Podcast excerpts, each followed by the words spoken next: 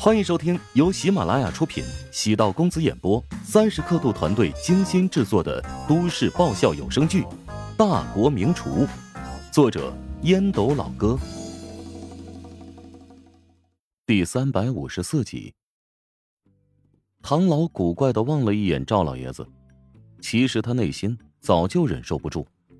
嘿，别害我呀！金老却是后怕。当初他就是因为吃了太油腻的东西，导致血压飙升。如果不是救治及时，极有可能一命呜呼。嘴馋，但命更重要。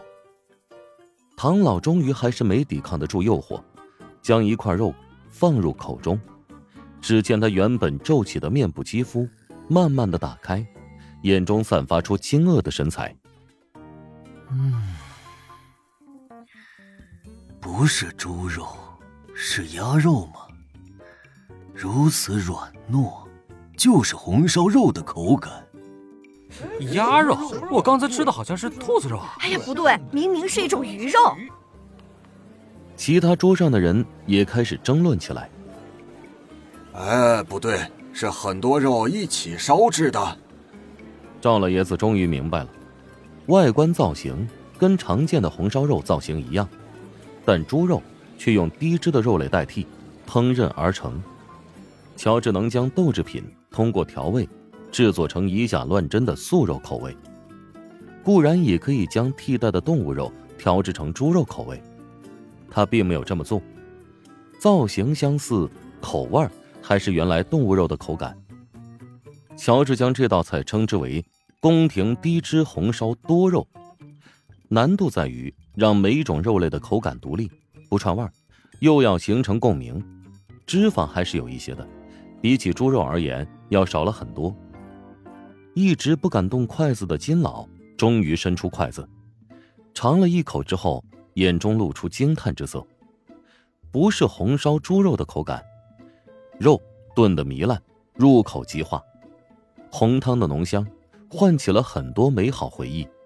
哎，能不能给我一碗米饭呢？我想用这汤泡饭呢。金老主动要求，旁边立即有人给他盛了一碗米饭。他最喜欢吃肉汤泡饭，已经数月与红汤绝缘，自然是恋恋不忘。如今找到机会，要美美享受一番。哎呀，哎呀，吃撑了，吃撑了啊！哎呀，实在是吃不动了。金老摇头叹气。用湿纸巾擦拭嘴巴，意犹未尽。唐老由衷赞叹：“我必须为之前质疑那个年轻厨师啊而道歉。老赵，你果然厉害呀！哎，能不能将他的联系方式给我？明年我老伴儿过生日，看看能不能请他担任主厨。”赵老爷子心满意足，不仅因为吃到了念念不忘的美食，更因为两个老友。也满意自己今天的安排。人老了，还不是讲究个能吃能喝能睡。晚点呢，我让然博将联系方式给你们。赵老爷子倒也爽快。金老笑着开玩笑说：“明年呢，去我那儿过年啊，肯定没你这儿舒坦呢啊！到时候别嫌弃啊。”这是什么话呀？咱们聚在一起是为了情谊，其他的只不过是调剂品而已。明年去老金那儿，你到时候啊，将小乔厨师带着好了。我可做不了这个主，他又不是我的孙子，哪能听我的话呢？只能到时候邀请他试试。赵老爷子知道能请到乔治，还是多亏了牛业。赵然博一开始邀请乔治，被乔治果断拒绝。当时赵老爷子心里挺不痛快。唐老不屑，佯作开玩笑道：“嗨，不就是给钱吗？放心，老金有钱，保证出得起钱。”哎，你搞错了，不是钱的问题。除夕夜谁不想在家团圆啊？能来当厨师，更重要的是情分。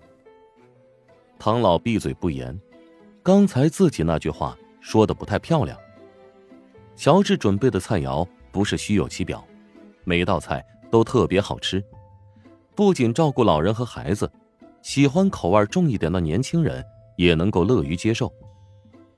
早知乔治的厨艺精湛，没想到会这么受欢迎。现在不比当年，经济条件好了。以前大人小孩辛苦一年，就等着年夜饭吃顿丰盛的。过年时这几顿，大伙吃饭跟疯狗抢食儿一般。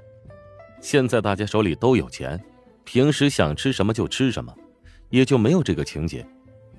往年请来大厨，厨艺不用说，但总有几道菜没人碰，形成浪费。赵然博暗自观察，几乎每桌菜都吃了个精光，不是分量不足。而是味道实在太好。赵会长，年夜饭结束，帮厨会留下来收拾现场，我就先回去了。乔治没有跟工作人员留下来吃饭，赵然博握着乔治的手掌，感激道：“今晚特别感谢你，知道你家人等着，就不挽留你了。”言毕，他从口袋里掏出一个厚厚的红包，塞给乔治。虽然牛业已经付过钱，但今天的年夜饭真的特别棒。这是我给你的一些心意，还请你能够收下。乔治连忙拒绝，笑着说：“哎，赵会长，我知道这是您的好意，但是呢，绝对不能收，否则涉及到我做人的原则了。”乔治都收了牛业的四十一万了，再跟赵然博收一笔钱，那就龌龊了。乔治虽然贪财，但处人与事还是很讲究的。见乔治拒绝的很坚决，赵然博眼中满是欣赏之色。行，那我就不坏了你的规矩了。以后如果有什么需要的地方，尽管通知我，绝对义不容辞。论交情，赵然博和黄成相比还是浅了一点。赵然博能说这样的话，乔治还是很满足的。即使遇到困难，非万不得已不会求他相助。赵会长，如果真要感谢的话，那就感谢牛老板吧。乔治琢磨着，还是得帮牛业助攻一把。牛老板身上的江湖气重，为人特别仗义，对我有过很大的帮助。牛爷这几年变化挺大的，我们这些长辈啊都看在眼里。晚点呢，我会跟他好好聊聊的。今天的年夜饭一道菜都没剩余，赵然博觉得挺满意的。请客吃饭的都希望宾客能将饭菜吃光。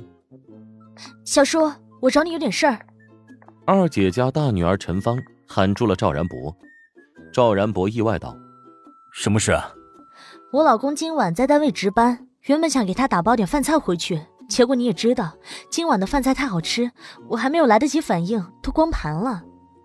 哦，我明白了，我去厨房看一下，能不能给你打包些东西。赵然博知道陈芳的丈夫在医院工作，还是一个小领导，医务工作者便是如此。没有节假日，当别人全家团聚的时候，他们还得守在第一线，为社会默默付出。来到后厨，赵然博找到乌晴。乌晴听完始末，为难道：“这乔治在处理食材的时候很注意用量，几乎没有任何浪费的。哎，他给所有工作人员倒是准备了一周备用餐，跟主桌上的菜肴不一样，要不从里面匀一点。”那个会不会影响工作人员用餐啊？赵然博显得有些担心。乌晴知道赵然博担心的并不是这个，他害怕工作人员用餐和宾客用餐标准不一样，味道差别太大，给客人打包反而不大好。乌晴也没揭穿，耐心解释道：“你放心吧，用的虽然都是边角料，但味道没差，毕竟都是乔治亲自烹饪的。”言毕。他拿着一个小碗，夹了一块回锅肉，递给了赵然博。赵然博品尝了一下之后，瞪大眼睛，还是乔治的专属味道，竟萌生想要再吃两块的欲望。乌晴问道：“有问题吗？”“哈，就在工作餐里面匀出一部分，见样打包吧。”说此话时，竟然有些羡慕，这便是美食的美妙之处。